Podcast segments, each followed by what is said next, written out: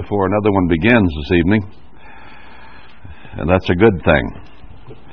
So, welcome those of you who have come to hear, and those of you who are on the phone line and couldn't be here for various reasons. A few announcements, first of all. Uh, we'll be meeting again tomorrow at 1 o'clock, being on uh, the first holy day of the Passover season. 1 o'clock tomorrow. And then for you out in the hinterland, for the most part, we'll have a service at 6 o'clock in the evening through the week. The, the, the last day will be a Sabbath again, so that's, uh, that'll be at 1 o'clock. I think that's the way it worked out. Uh, anyway, all through the week at 6 o'clock. So translate that to your local time. And we'll be on the phone line, of course. Uh, and tonight, of course, again is Passover. Uh, the Passover service should begin shortly after sundown, which is at 8:19 uh, local time here. And since Jerusalem is just north of us, we don't go to the Middle East, Jerusalem, which is an Arab city. We figure the time from right here in the original Promised Land in Jerusalem. So uh, we should be trying to get in and get settled and uh, so on by maybe eight or shortly thereafter, and be ready and uh, in a uh, mood for the Passover by shortly after sundown. And we also have some baptisms scheduled for this afternoon. Uh, we'll do those at 6 o'clock over in the church hall. We've had the the horse trough over there for years that uh, has seen many sins washed away. Uh, and we, instead of moving it over here or something, we decided to just leave it there. There is a hot water heater, and we can get it above freezing for you. So, uh, and, and that isn't always possible. We had a couple baptisms. When was it? Two years ago at the feast uh, up at Navajo Lake uh, and it was liquid ice. It hadn't turned quite to solid ice, but it was cold. So this will be more pleasant. We might go to a more idyllic place, more natural if if we had time, but with people coming in from out of state and various things uh, and some counseling needing to be done, after pot, potluck between there and Passover, we don't have long, uh, you know, time to make a long trip somewhere else, so we'll just do it here. So six o'clock over at the hall for any who might want to come and uh, take that in.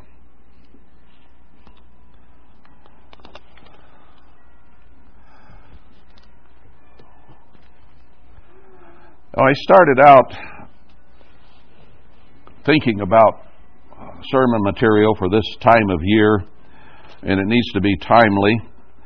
Uh, and considering where we are, uh, a book of the Bible came to mind called the Song of Song, Songs. I can't say it. Song of Solomon or the Song of Songs, and uh, the Jews read this particular book every year at Passover time.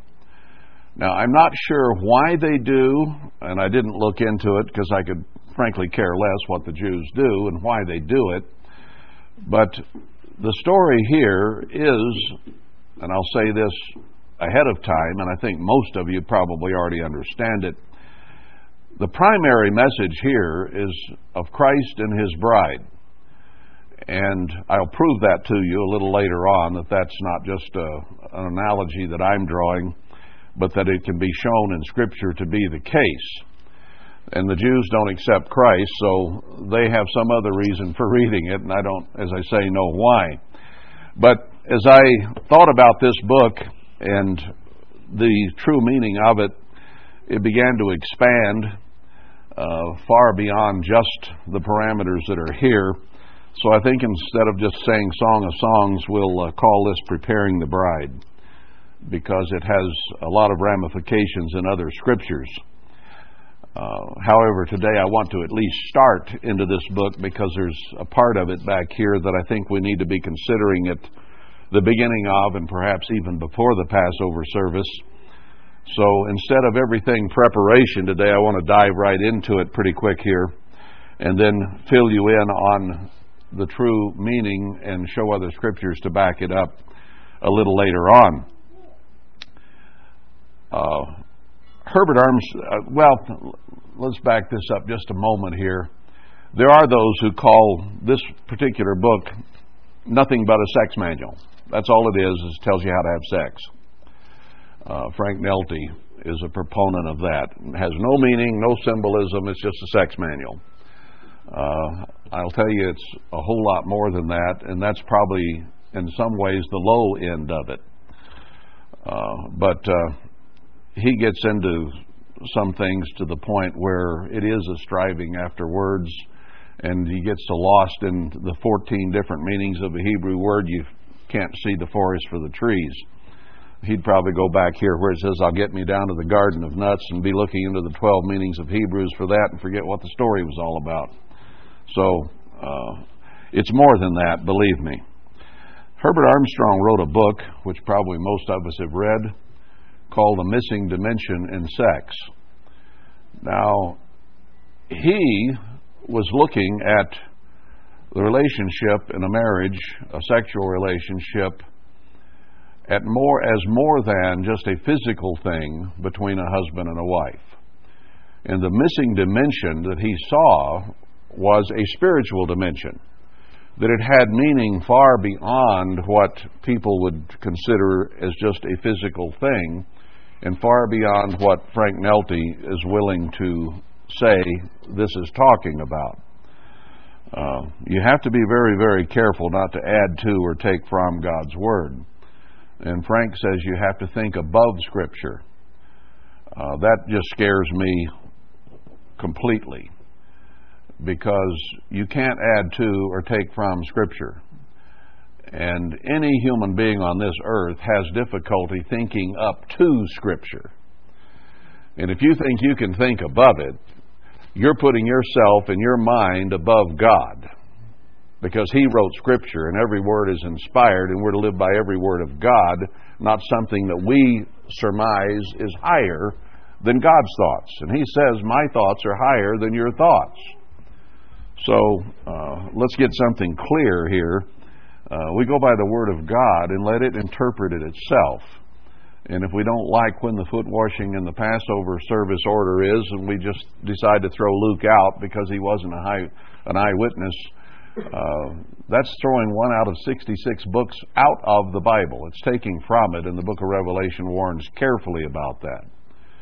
So let's uh, let's understand that before we go into these things and see what God says. And let's not forget the simplicity in Christ. And the simplicity in Christ is that things should be easily understood by an open mind that has the Spirit of God. They shouldn't be that difficult to understand. And when people get to arguing about Hebrew and Greek, uh, they get into an area that Paul called striving after words. And he says, Do not do it. It is not wise, it is not right. You will, when you start striving after words, like some scholars so called do, they lose the meaning. And they can't find the true meaning very frequently because they're so worried about what one little word back here does. You've got to get the context. You've got to get the principle. That's what God does, and that's what He said. The simplicity that is in Christ. So I think as we get into this, we'll see that it is really simple. When you understand the symbolism and the meaning, then the spiritual value is incredible. Now, Herbert Armstrong, frankly, didn't really know a whole lot about a sex relationship physically. He married a woman who was a very strict Victorian, and it was basically wrong except for procreation and certainly not for recreation, even in marriage. And he experienced very little of an actual physical relationship in his long term marriage with Loma because of her upbringing. I, am not saying that she was a wonderful woman, don't get me wrong, I'm not putting her down So he didn't understand an awful lot about physically what it's all about. He could have benefited a lot by carefully reading this. But with a partner who was not in the least interested, in fact, basically disinterested, uh, even that wouldn't have helped him a whole lot. But the point I'm trying to get to is that even with a somewhat limited knowledge of some of the things that this book talks about physically, he zeroed in on the spiritual side of it, which is far more important than the physical. And the physical is only a type of a bigger, better, more intimate spiritual relationship that we must have with Christ. And I'll be, I'll be showing you that. So let's dive right into the book here just a little bit. I'll go a certain distance and see how far I get and then begin some backup. He says, The Song of Songs, which is Solomon's. Now, the interpreters or translators called it the Song of Solomon, and that is not the name that should be on it. The name for it is in the first verse. the Song of Solomon, of Songs, which apparently Solomon wrote. But when it says Song of Songs in the Hebrew, and you can use it at times, uh, Song of Songs is in the superlative form, meaning that this is truly the song of songs, or the best of all songs. Now, when somebody says, well, that's, that's the ultimate of a song or the ultimate of an athlete, that is the athlete of athletes, or that is a man among men. Well, this is the song among songs. Okay? This is the best song ever written. Now, that puts it on a pretty high level. You got Miriam's song after they crossed the Red Sea. Pretty powerful song. She was full of joy and happiness and thanksgiving at having been delivered and walked across, and the Mitzrayimites drowned. And that's a pretty powerful song that they sang there on the other side of the Red Sea. But this is the song of songs, above even that. And the reason I'm emphasizing this is that when I show you some scriptures to back that up, you're going to see that this is a well named song. You could call it poem, you could call it song, but whether it was put to music, I do not know. Uh, most of the Psalms were put to music. And we didn't have that music anymore, and Dwight Armstrong put quite a few of them to music. Uh, maybe it's not the same music that was in the past, and I'm sure it'll get transferred into better music in the future because it will be totally godly and how that it is read and sung. But let's understand that that this is God's number one best song ever, as it self proclaims. So it's got to be important. That's my point. This is an important book of the Bible. It's overlooked because it sometimes is classed just as a sex manual. No, it's a lot more than that and we'll get to that. anyway, let him kiss me with the kisses of his mouth. Just dives right into the physical here pretty quick. For your love is better than wine. Now, wine is one of the better things on earth, if you will. When God talks about how He is going to begin to bless His church again, Joel 2, He says, with the wheat and the corn and the wine, the fruit of the vine. And anytime he mentions blessings throughout most of the prophecies, if he starts naming things that he is going to restore, wine is usually listed. And even when he says there in Isaiah 55, I think it is, come and have milk and wine without money. So wine is a very important thing, and good wine can make food taste better bite of succulent steak in your mouth and you add a little bit of wine to that, and ooh, that's nice. So, Uh, your love is better than wine. So you take one of the best things that God has given us physically to eat or drink, and the kisses of the people who are involved here, as we shall see later, is considered better than wine. And even a straight old kiss, if you both had a drink of wine first, is not bad either. Uh, it kind of enhances it a little bit. So he uses superlative language here to start out. Because of the savor of your good ointments, your name is as ointment poured forth. So, what did they give Christ when he was born as a babe? They brought him frankincense uh, um, and myrrh. And there's one other, and it slips my mind. Frank, Frank, what is it? Frankincense? Yeah. I, I just couldn't say it. I'm getting old. Uh, so, an ointment, a sweet smell, uh, that's always nice. Beats body odor anytime.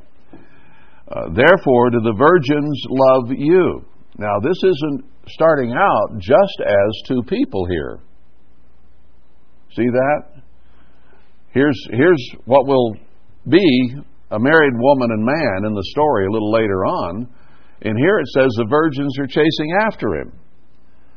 Well, why would they be chasing a married man? That's fornication and adultery. That doesn't make sense.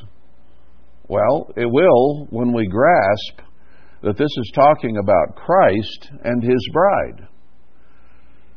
He has ultimately 144,000 individuals who will comprise his bride. And those have been being called from Enoch and Noah on down through history until today, when many, many are being called and then chosen to fill out the number. So the analogy starts out like a man who the girls are all after, if you will. But it shows later on that there's a marriage involved. And maybe the story started out with everybody chasing this man, but she married him. I, I could see how that could fit in the story.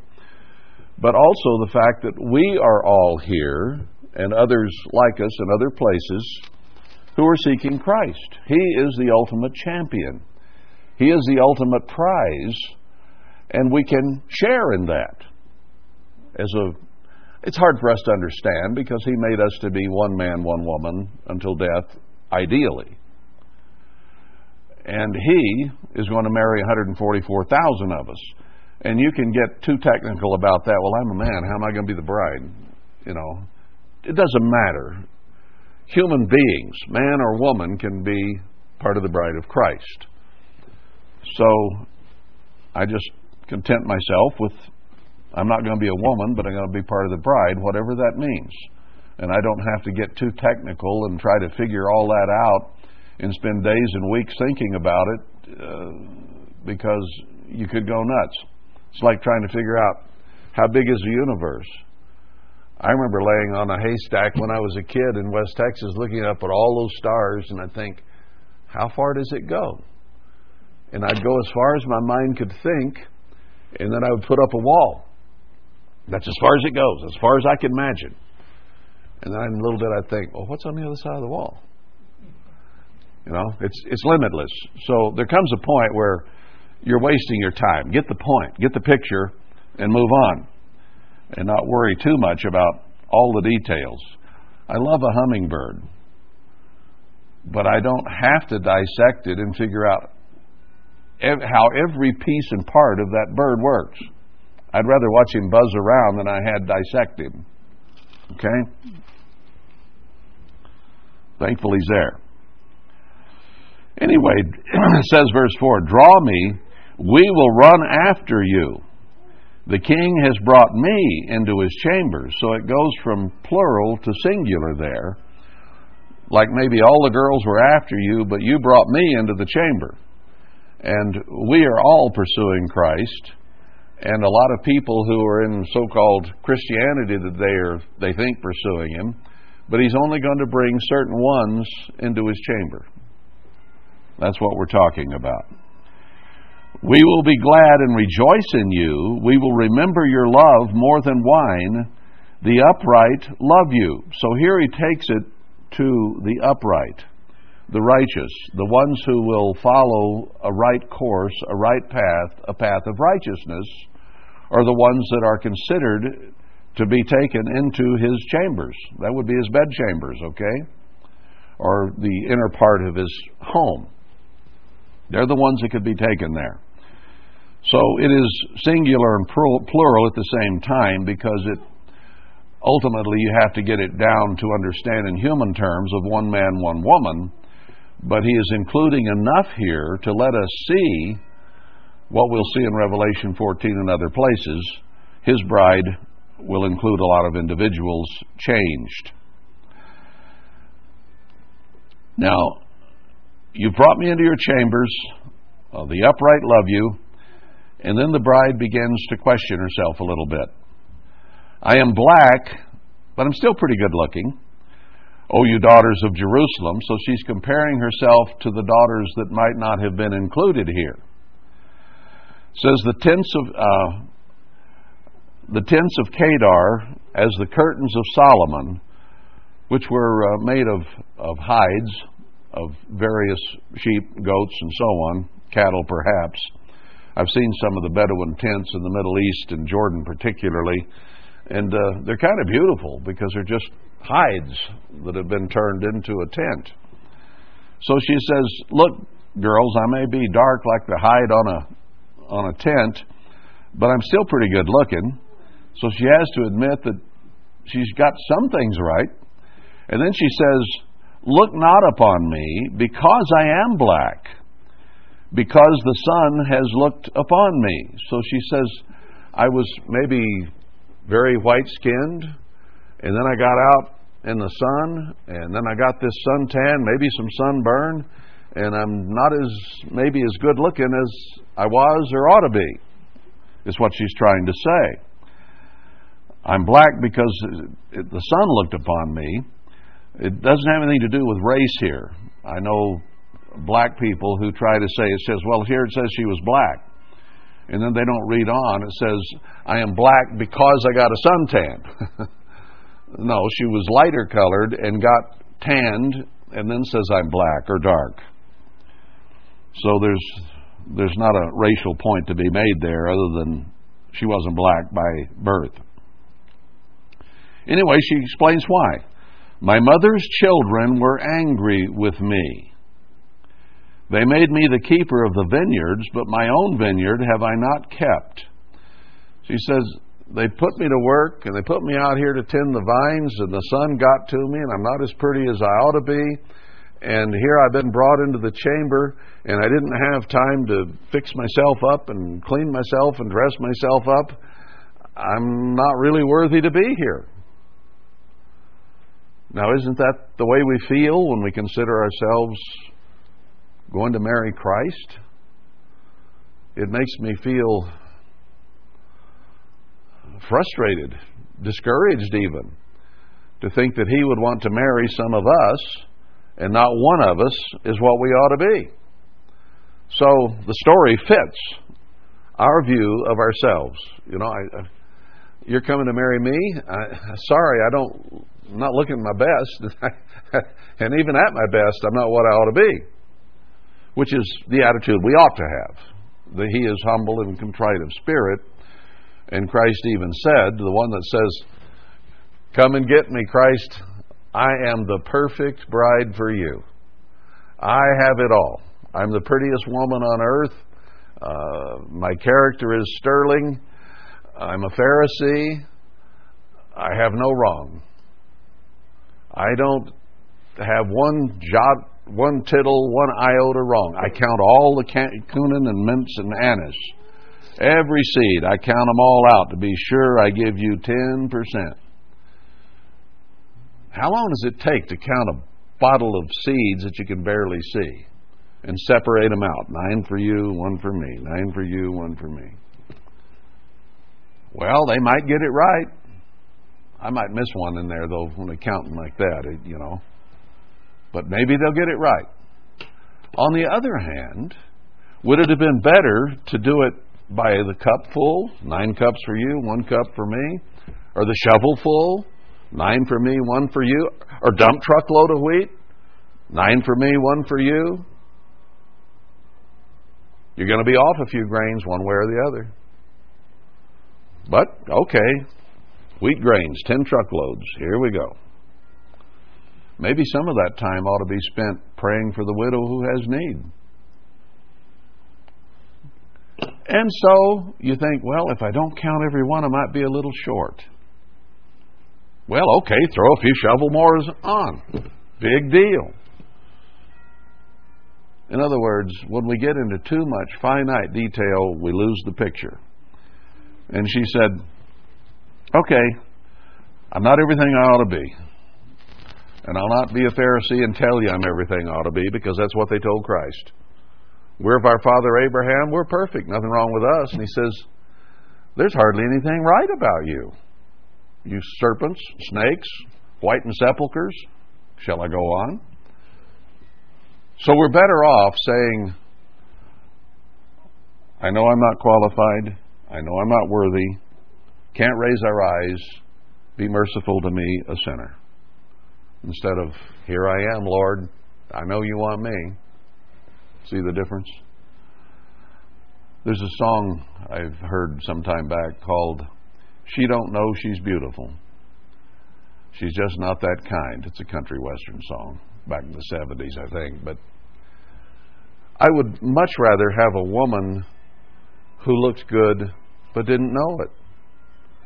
You know, in college, I, I knew a lot of girls that were just gorgeous physically, but they knew it and they were vain and egocentric and, and shallow because they'd always gotten by on their beauty instead of their brains.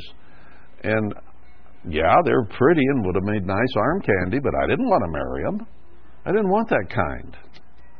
You want one with some depth and some brains and some capacity rather than just physical beauty. But physical beauty is used here uh, as as part of the analogy but let's look at it as spiritual beauty. If we're talking about Christ and his bride, she was saying, I'm not spiritually everything I ought to be. I'm sorry, I fall short of the mark. And I know I'm not completely prepared. I'm not ready. How can I be the bride of Christ? And that's the kind of humble approach that he would have us have. So she's saying, Other things got in the way, and I'm not completely prepared. Then, verse 7, she says, Tell me, O you whom my soul loves. Said, I may not be as pretty as I ought to be, but I love you anyway. And I want to know where you feed, where you make your flock to rest at noon. Uh, maybe I want to bring you lunch. I want to be with you. I know you're busy tending the flock, but where do you stop for lunch and can I be there? Uh, he says we'll ever be with him once we are changed. We will never leave his side again. Even when he comes back to put down the, the earth's remnant at the end of the seven last plagues after the honeymoon, he says that those clothed in white will come with him. And I think it's Jude says we'll ever be with him, never leave him again. He's left us now. He went up there, and he's coming back.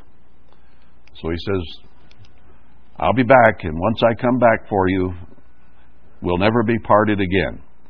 So that was the feeling she had here. I don't want to be away from you for hours. I, I want to be there at noon. For why should I be as one that turns aside by the flocks of your companions? Says, Well, there's other shepherds out here herding the flocks and around. I don't want to be with them. I want to be with you, my beloved. So she's single minded here. She's not looking around at the other guys. No, I want to be with you. This is to be special in this relationship. You begin to see why fornication, adultery, any kind of sex outside of marriage is such a grave sin because marriage and the relationship within it is sacrosanct. It's to be between two people and two people only. Or as we'll see here, there is no God but God. There is no Christ but Christ. And the relationship with Him has to be the only thing going. And He is a jealous God. And if we worship anything other than Him, including ourselves, then that ruins that relationship. It cheapens it. It uh, dilutes it. So he says, This has to be special between me and my bride. And if you get the point that our physical marriages reflect the spiritual marriage between Christ and his bride, and then you read those scriptures that say how jealous he is and how he despised Israel when she went after other lovers, then you begin to understand the spiritual meaning. And sex outside marriage cannot have the same meaning that it does within, and it cheapens it. And then you have trouble understanding the epitome of what it should be because you experienced all kinds of other stuff that was just physical, and you lose the meaning. And that's why this world has a missing dimension in sex, as Herbert Armstrong explained. They don't get the real spiritual meaning of it. And we'll see more of it as we go along. So she wanted to be just with him. Then he answers in verse 8 If you know not, O you fairest among women. So she had kind of put her looks down a little bit. I'm not, not quite as good looking as I ought to be. But in his mind, you're the best. You are the fairest, the most beautiful of all women, in my view. Now, there are quite a few scriptures that show that there will be many, many daughters of the end time church, that it would be split and splintered, and that He is going to choose which of those is the fairest, the most beautiful, spiritually speaking, in His eyes. It can't be physical, can it? Because most people look better in clothes and out of them after, say, age 30 or so. In any case. So, the whole church is old. I mean, like 60, 70, 80, 90, most of us. There's a few young ones. But most of the church is old. So, if it was speaking physically, nah, uh, dress them up to here. Because uh, there's, there's not a whole lot left that's the fairest among women. No, it's a spiritual thing that he's talking about. Those who have overcome and grown and prepared themselves character wise and spiritually to be his bride. So the physical has really very little to do with that, if anything. So the fairest among women will be the 144,000 ultimately spiritually best of all peoples who have ever lived 50, 60, 70 billion, pick a number. He will choose out of those 144,000. And he will choose here at the end one of the daughters of the church, daughters of Zion, daughters of Jerusalem, the church, to begin working through to gather others too. So it's a tall order to become the fairest among the women. So he says, If you don't know where I am,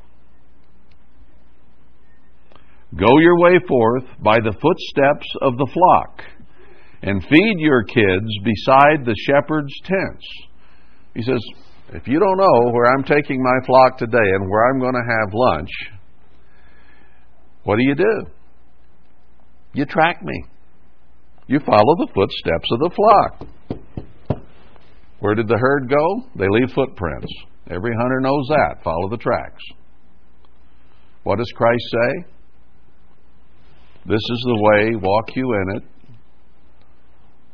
Pattern your life and your footsteps after mine. So, if you don't know where I am, he says, follow the right footsteps. Follow mine. You'll find me. There I'll be. Feed your kids beside the shepherd's tents. Well, if you see, I mean, where, wherever the pasture's goods, where the shepherds are going to go. So he says, look for where the shepherd's tents are. That's that's a clue. And then maybe you'll see mine too. And follow the tracks, and There you'll find me.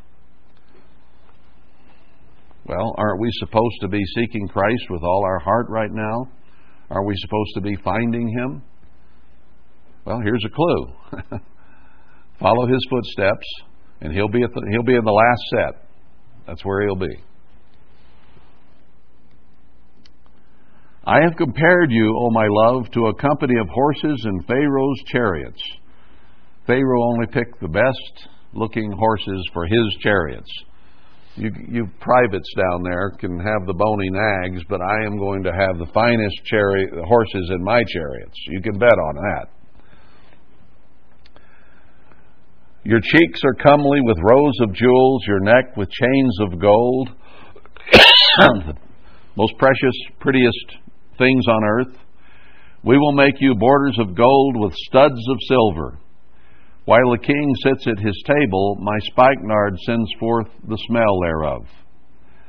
So they begin to describe each other physically and how appealing they are to each other.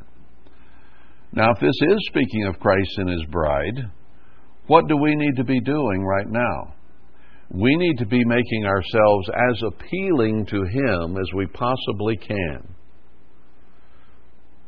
What did Isaiah say? Here am I, send me. What did Esther do before King Ahasuerus? She dressed as well, she didn't dress all up with all the stuff that the other girls did.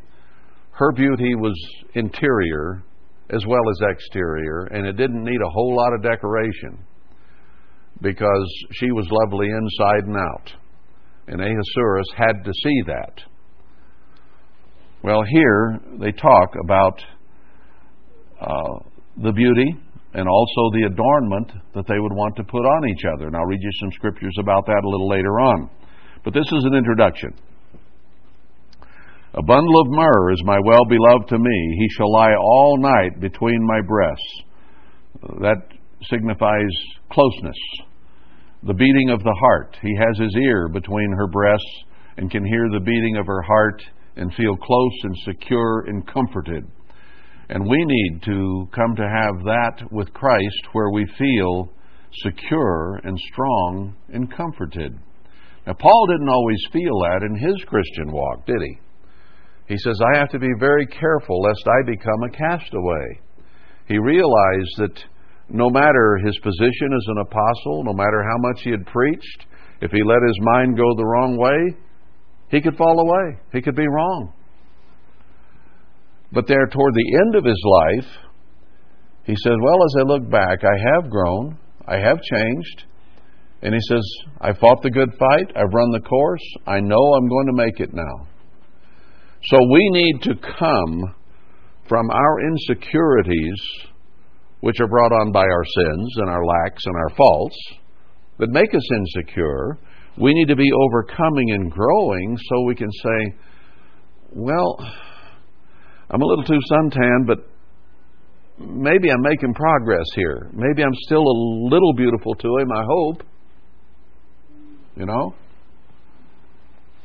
But he's going to choose the fairest one. And fairest ones, he makes that clear here. And she wants him as close as possible, lying between her breasts at night. Uh, my beloved is to me as a cluster of camphor in the vineyards of Engedi. Uh, that's an aromatic oil. Behold, you are fair, my love. Behold, you are fair. You have dove's eyes. Behold, you are fair, my beloved. Yes, pleasant. Also, our bed is green. The beams of our house are cedar, and our rafters of fir. Uh, well, she met him at lunch out among the sheep, and uh, there weren't any houses out there, so they were lying underneath the trees and in the grass. Our bed is green. So it's it's speaking of married people here. He wouldn't be lying with his head between her breasts if they weren't married. So this isn't just a betrothal, this is marriage. But it did include these other virgins up here who were chasing after him, and we'll, as I said, we'll see that it expands to 144,000. A little more of that kind of language. I am the rose of Sharon. Uh, I think that's the camellia. Uh, the lily of the valleys, or whiteness, as the lily among thorns. Uh, the Zion lily over here is called the sago lily. And there are those right here in Zion National Park. Uh, you're going to see some direct connection here in a little bit to the topography that we are today sitting in. And that's one reason I wanted to go into this in the beginning of this series of sermons. The lily of the valleys, as the lily among thorns. Uh, Ezekiel tells us there in about chapter 2 or 3, I think it is, that right now we would be living among briars, thorns, and scorpions. And indeed we are. Uh, they will be removed soon. The thorns will go, and then it'll be the whiteness of the lily and the peace of beautiful flowers without thorns and briars. anyway, as the lily among thorns, so is my love among the daughters. Line up all these splinter churches, and he says, compared to the one I want, the rest of them are thorns. Now, if we're going to be that, and we have a chance to be that, there's a pretty standard, pretty high standard being set here, isn't there, of what we need to be? I would say so. And he says he's going to choose just one. And then he will gather others from here, there, and everywhere out of the others as individuals that he wants to work with as his 10% remnant. There's why tithing is so important, because it pictures his 10% remnant. that which he chooses out of all. It is, as I said last week, I think there in Malachi, it is a salvational issue. It is not a minor doctrine. If you don't tithe, you're not in the church. Anyway, as the apple tree among the trees of the wood, so is my beloved among the sons. Uh, that would be speaking of Christ. Analogy is the apple tree. There are a lot of trees out there that don't produce much, but apple trees produce some pretty nice fruit. a lot of people like apples. So is my beloved among the sons. I sat down under his shadow with great delight, and his fruit was sweet to my taste.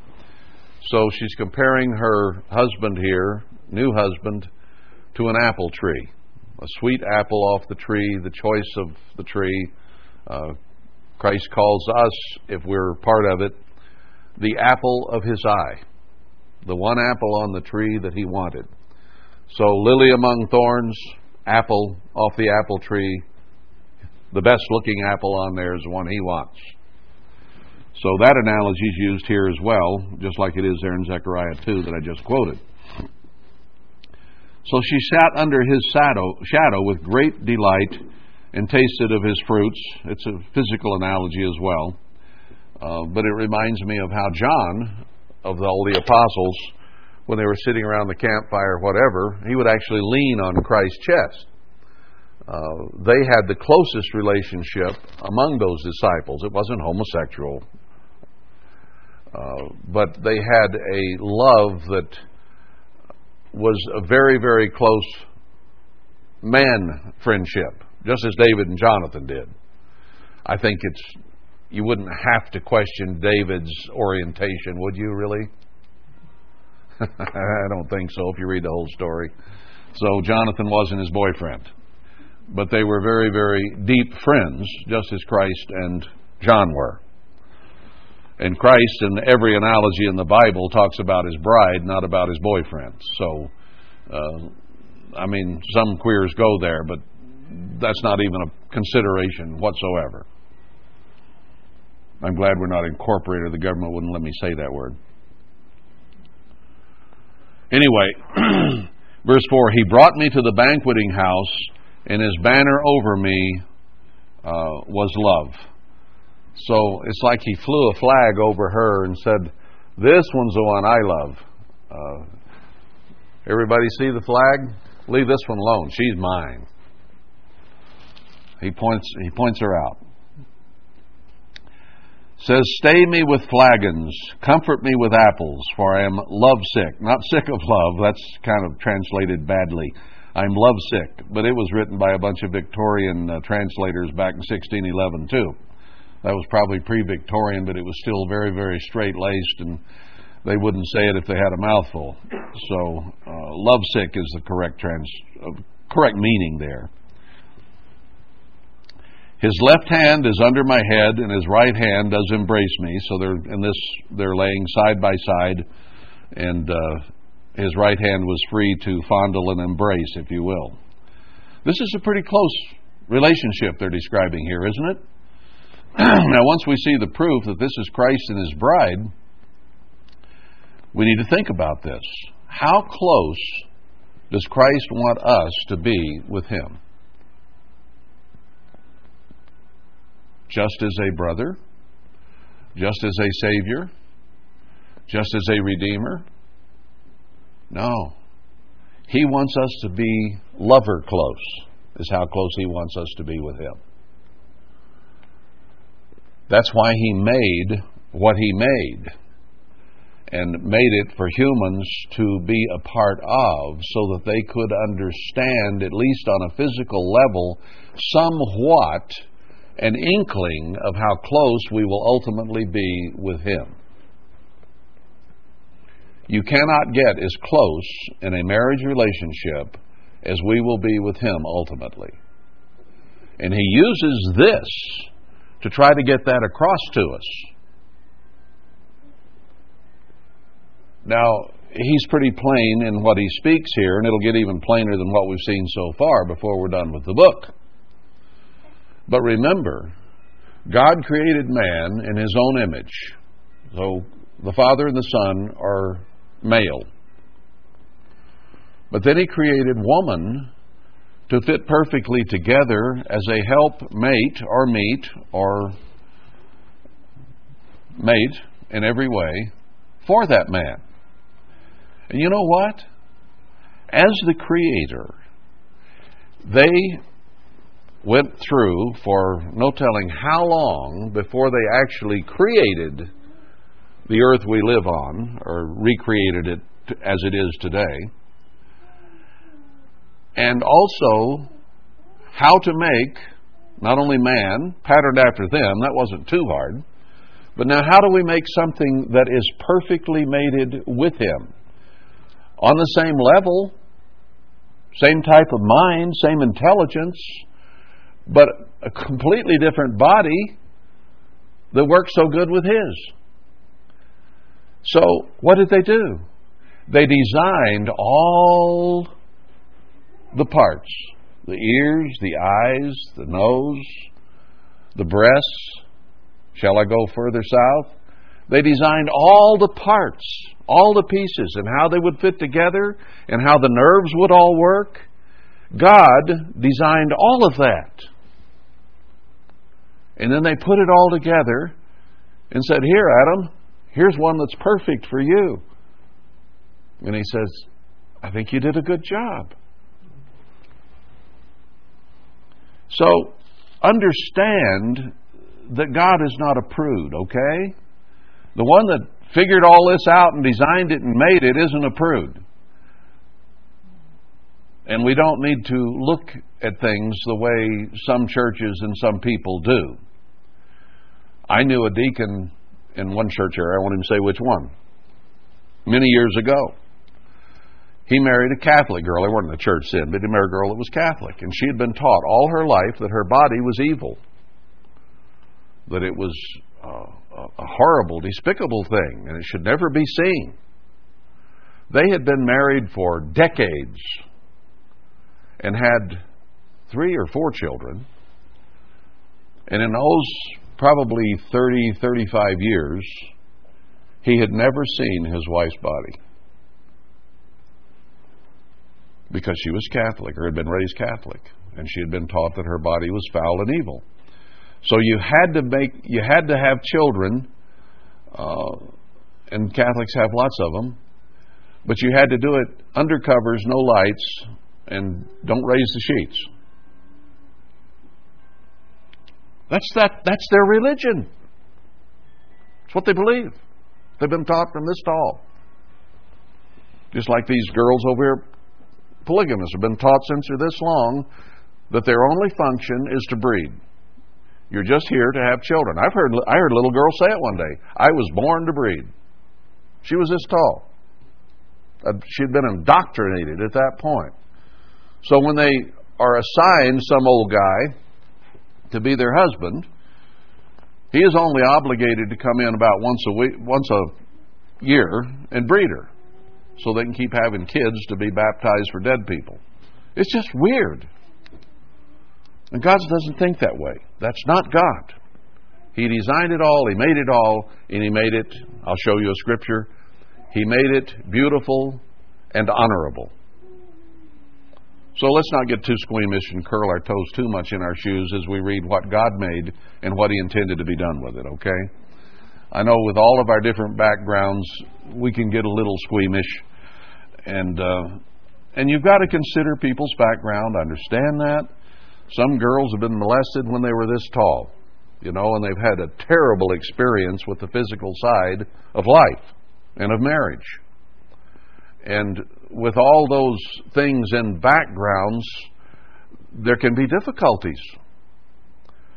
But we have to we have to begin to be converted and as deep a scars as some of those things are from dad or uncle or cousin or whatever, we have to begin to put that in the past and slowly perhaps come to understand things the way God made them and the way He intended them. And it's part of our conversion to leave those sins, those scars and abuses in the past and come to understand and hopefully even begin to joyfully participate in what God made to be a joy. And I understand there's a transition there for a lot of people uh, that is not easy, but everything in this world basically is contrary to everything God ever did. So if you got to be changed or converted from this, you also do this and this and this. And I and I understand some things have been so bad for so long, like the lady in. I mean, she had been in the church at that point for probably 20 years, and she understood some of these things, I'm sure, but her husband still hadn't seen her body. you know, those scars and that teaching was so deep that it wasn't easy to overcome. And I would doubt, she's probably dead by now, but I would doubt before she died that she ever got completely past that. You know, as human beings, sometimes there are things that they're just hard to get past, and they leave scars. You just got to do the best you can. So as I present this, I'm trying to present it from God's viewpoint of what He designed and what He made, and why it's lovely and why it's beautiful, and how we ought to keep it that way, and how it ought to have great and deep spiritual meaning for us, uh, as Herbert Armstrong addressed. So, uh, God is no prude, and He describes things as they really are. All right, let's get back on track here. Uh, his right hand embraces me. So God intended in a marriage for hands to go everywhere.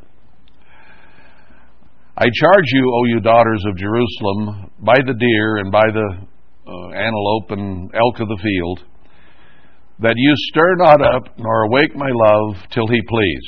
So he's she's talking to the animals around. Don't come around snorting and blowing and stomping and running and, and wake my love up because he's taking a nap here between my breasts. Then she says, The voice of my beloved, behold, he comes, leaping upon the mountains, skipping upon the hills. Her husband can leap tall buildings and, you know, like we, we talk about. Uh, this is a man of men that a mountain is nothing to. He can climb it and run over it. Uh, man, he's something. Well, isn't that the way we all look at Christ, the creator of the universe? He can do anything. There's nothing my hero can't do. My beloved is like a deer or a young hart.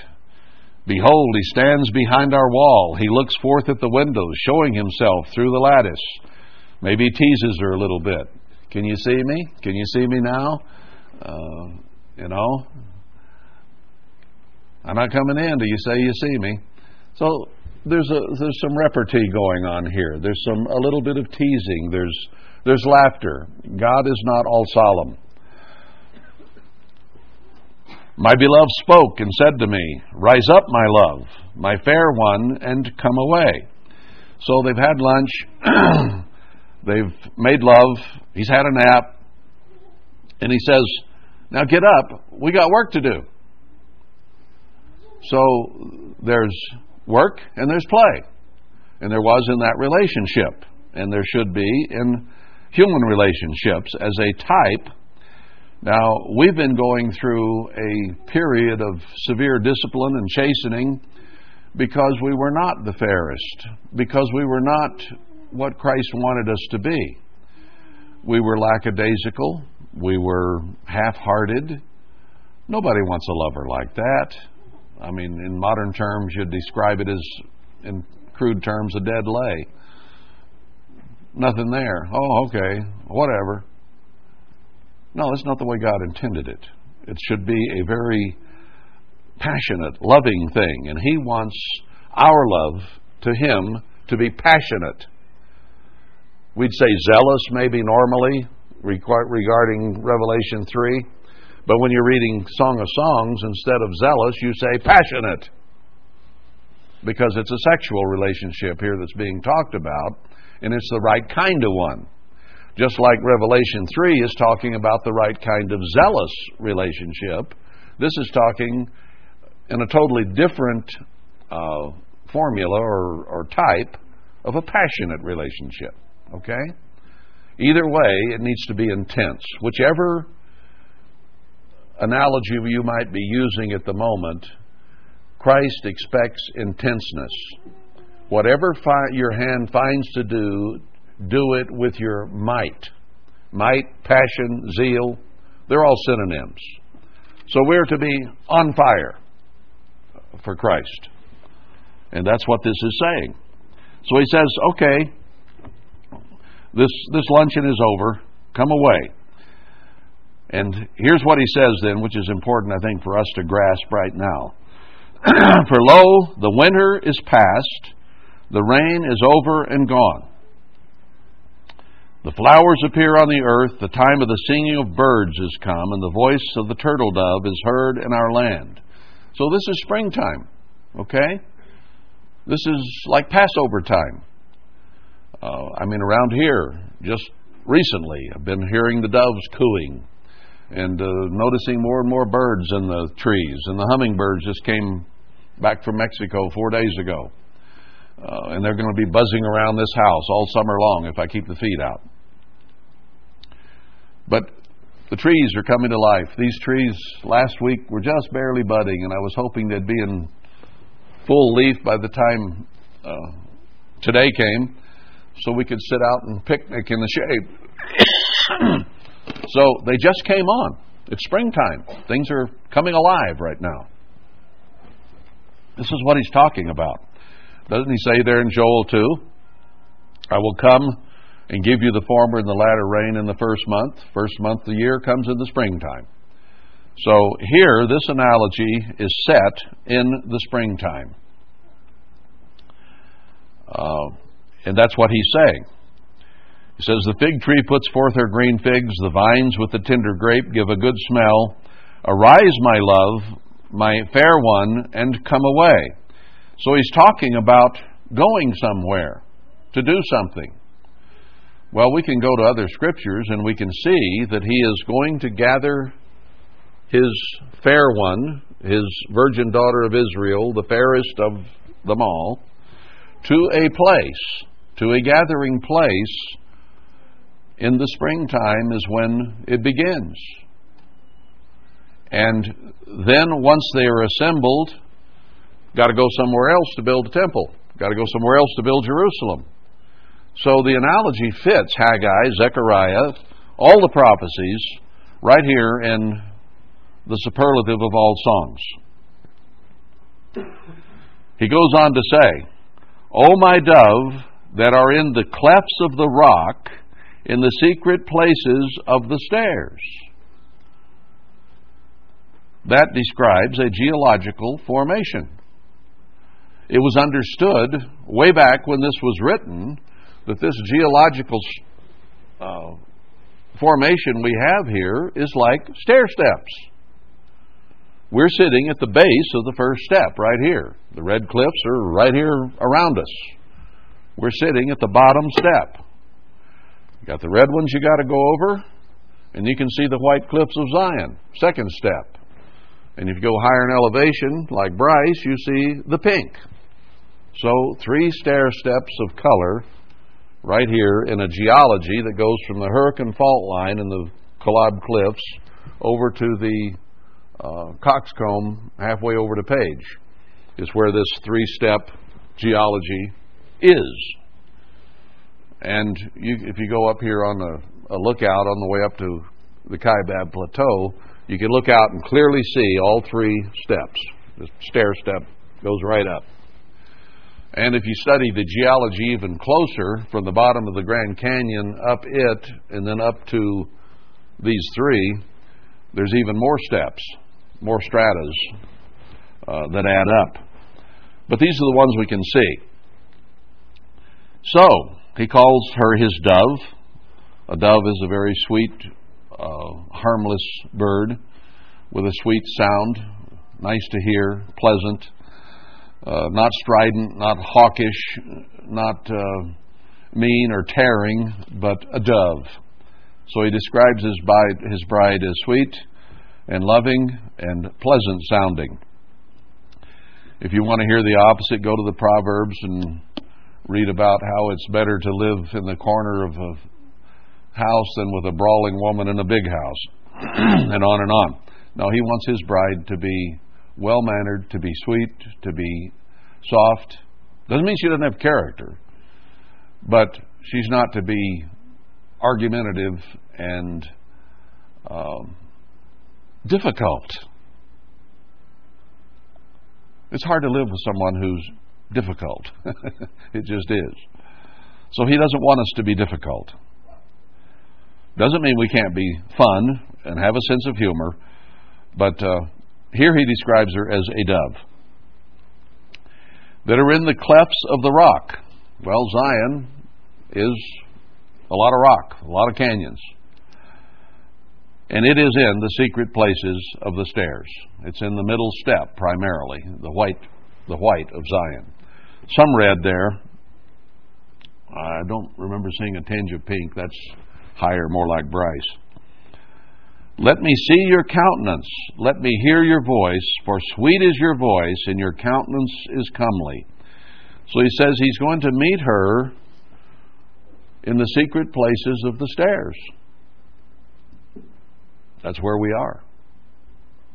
That's where God brought us. Now, these are called the Canaan Mountains out here by the Mormons, probably, that named them.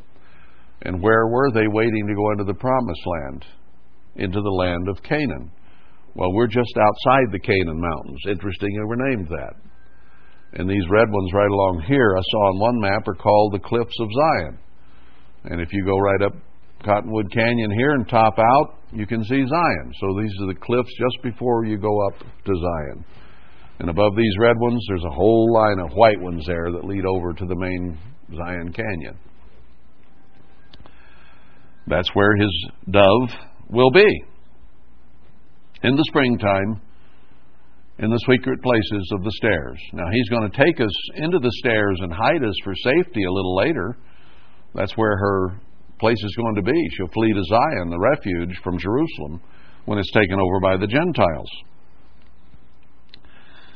So then it says, Take us the foxes, the little foxes that spoil the vines, for our vines have tender grapes.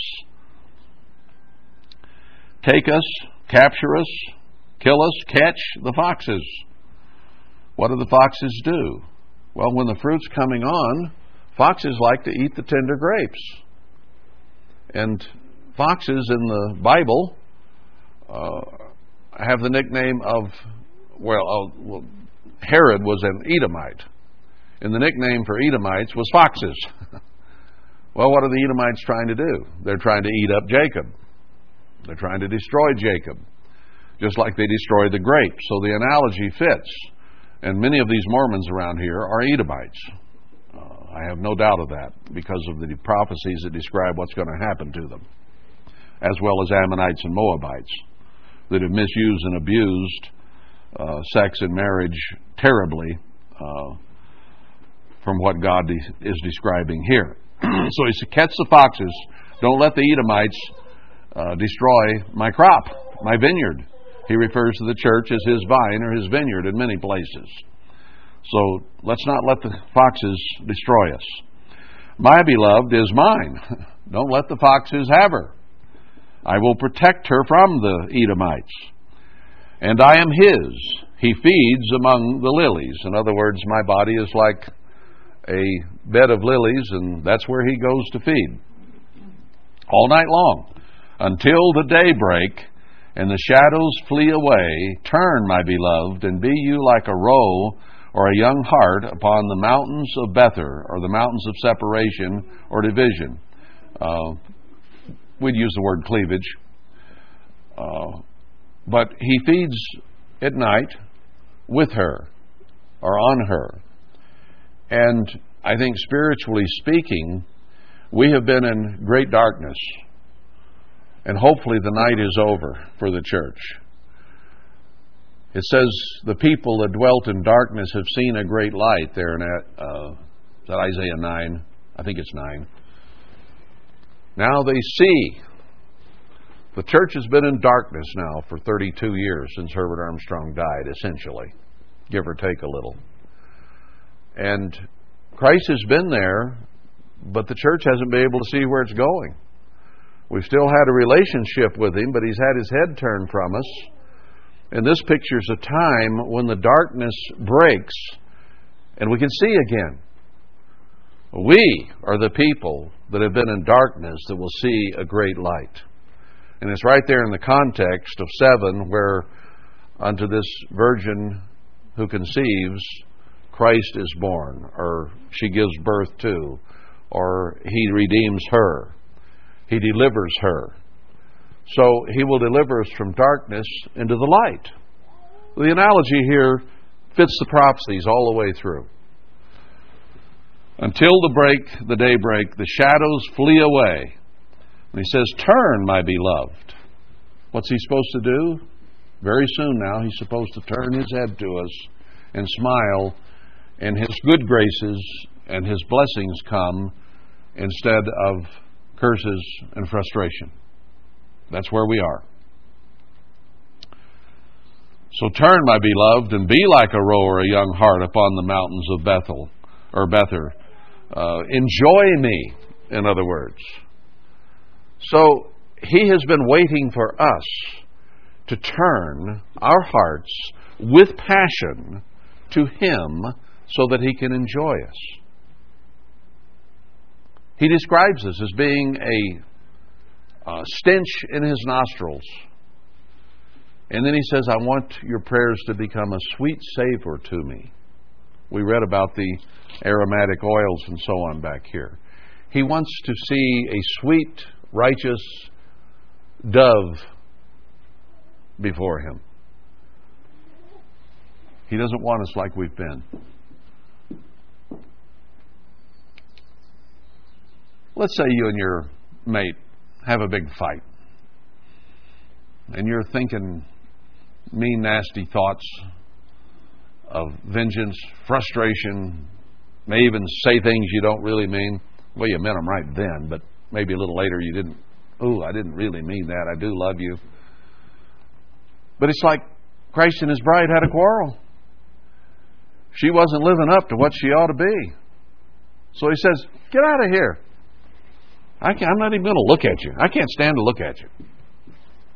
Now that's that's the bad end of a pretty bad quarrel. I can't stand to. I don't want you in my sight. That's the way he's been with the church for the last 30 some years. So he's, that's why he says, Turn to me with all your heart. I hope we're getting there because this thing's real close. where he'll turn and say, and you know, before before he even turns, you know what he's going to have to do? He's going to have to forgive us. Just like you and your mate when you get in a fight. At some point here, I'm going to have to get over this, and I'm going to have to say, I forgive you and I love you. And now, can we hug and kiss and make up? It's right where we are. He's beginning to think her attitude's changing. She's not going to scream at me anymore. She's not going to run from me anymore. She's not going to say, Not tonight, dear, anymore. She's ready to come around and embrace me.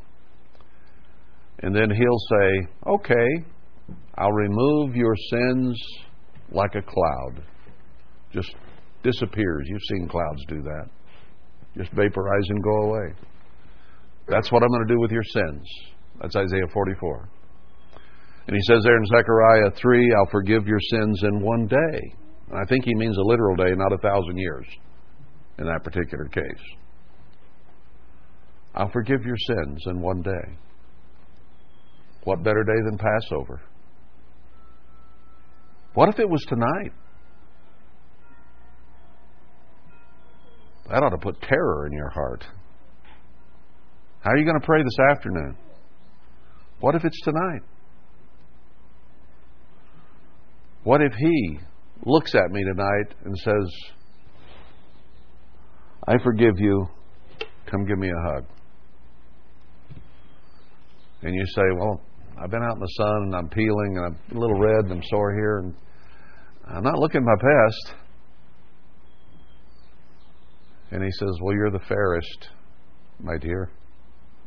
I want you. I want you.